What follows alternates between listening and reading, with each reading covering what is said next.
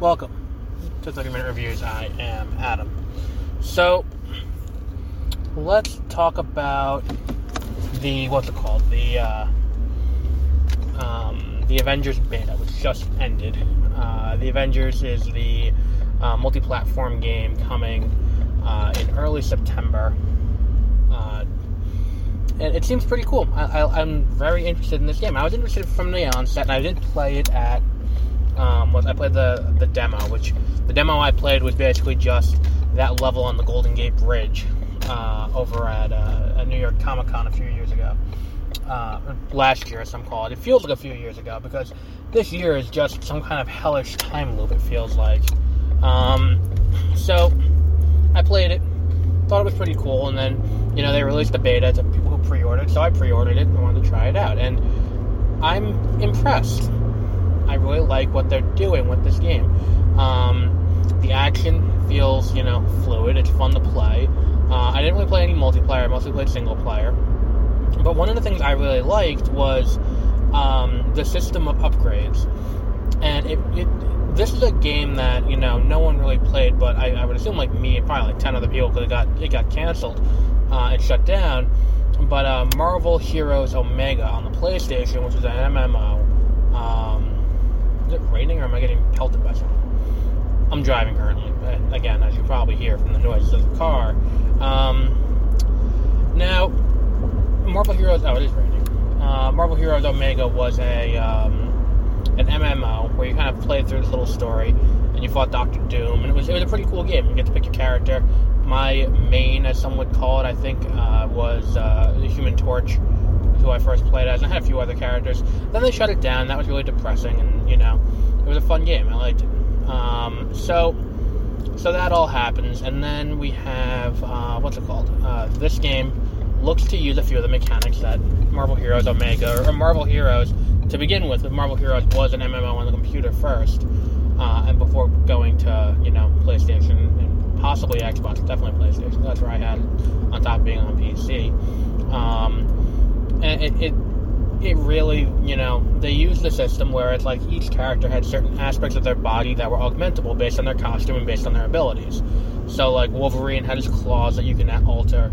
Um, Hawkeye had his bow and arrow. Human Torch had his his hands, and then there were different, you know, there there was like a, a tree of attacks that you could unlock as you leveled up.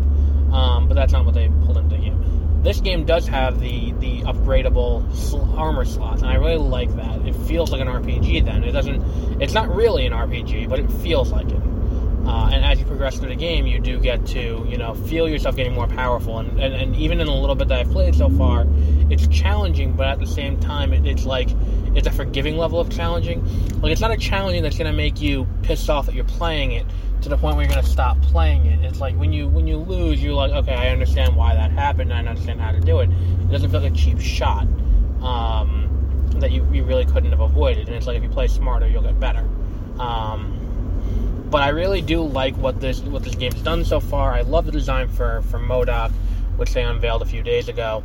Um, going in, going into the end of the game, um, I really like the relationship so far from what I've played through between um, Kamala, uh, Kamala and um, what's it called, and uh, and Bruce. I, I love their relationship so far, um, and I really like the way they're handling it. Where it's like you know the heroes have had to go away because they are um, what's it called?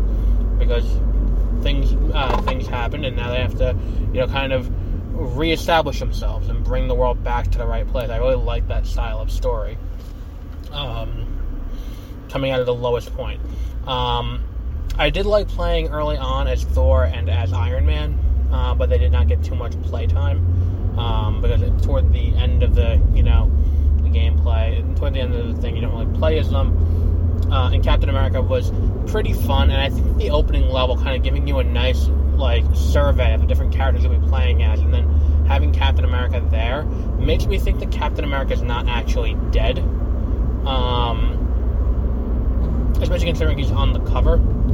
It's, it's kind of like one of those really poorly kept secrets, secrets like in uh, Arkham Knight, when it's like, oh, is the Arkham Knight Jason Todd? It's like, no, it's not Jason Todd. And then, surprise, it's Jason Todd. It's like, yeah, well, we, we knew that was going to happen.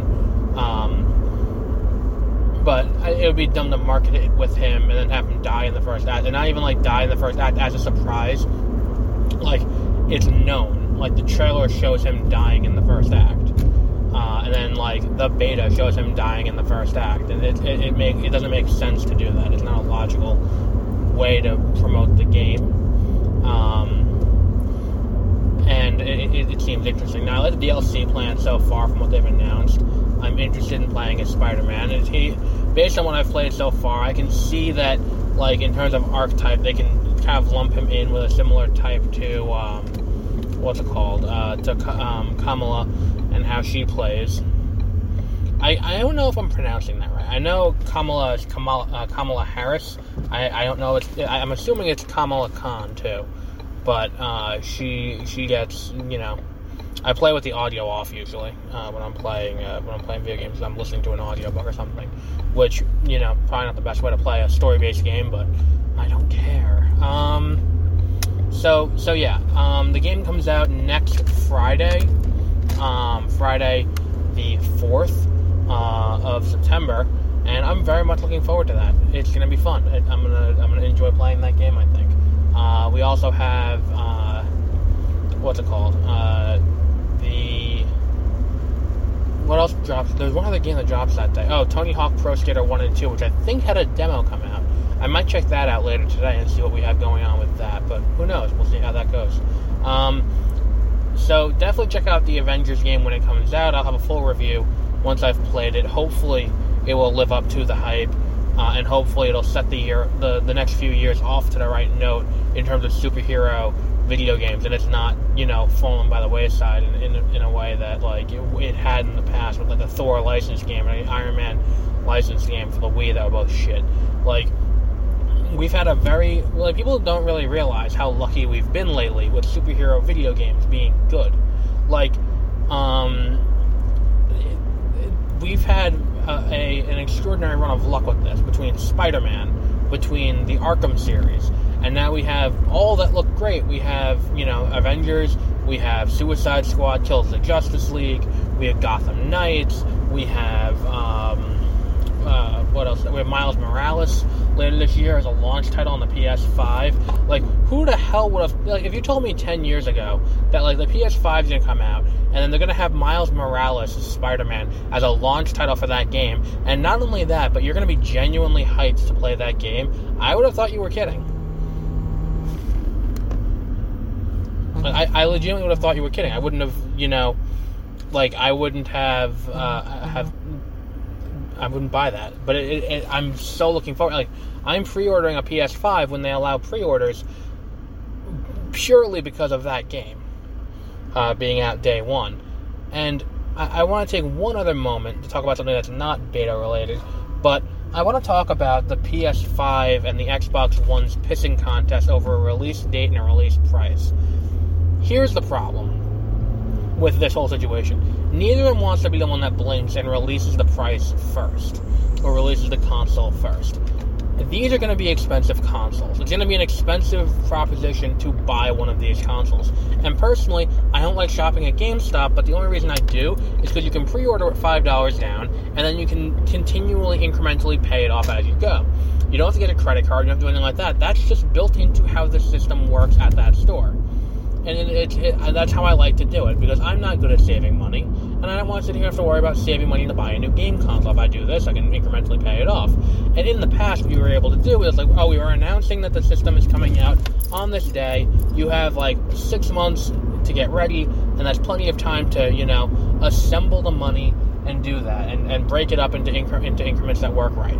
But the issue with this is we don't really know when it's coming out, and I wouldn't be surprised considering that, like, in the first state of play that they showed for the PS5 specifically, they showed games that are coming out imminently. And I'm talking in the next few weeks, like Madden, which may be coming out this week. I don't know. I haven't really paid attention to Madden this year for some reason. But I think Madden might be coming out at some point in the next week or so.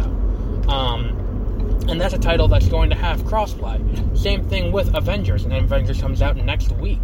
Um, Cyberpunk 2077 is going to have crossplay as well. There, there's a lot of games here that are announced and are announced to be coming imminently that don't have a release date because the PlayStation 5 hasn't been announced to have an actual like an actual date that it's coming. And that's something that you need to have so people can, you know, prepare to buy said console.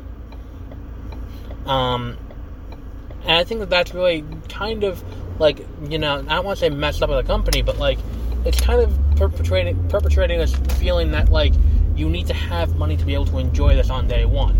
It's turning it into more of a status symbol of wealth to, for day one ownership than it should. Because it's like either you have to be you have to have been saving for a while.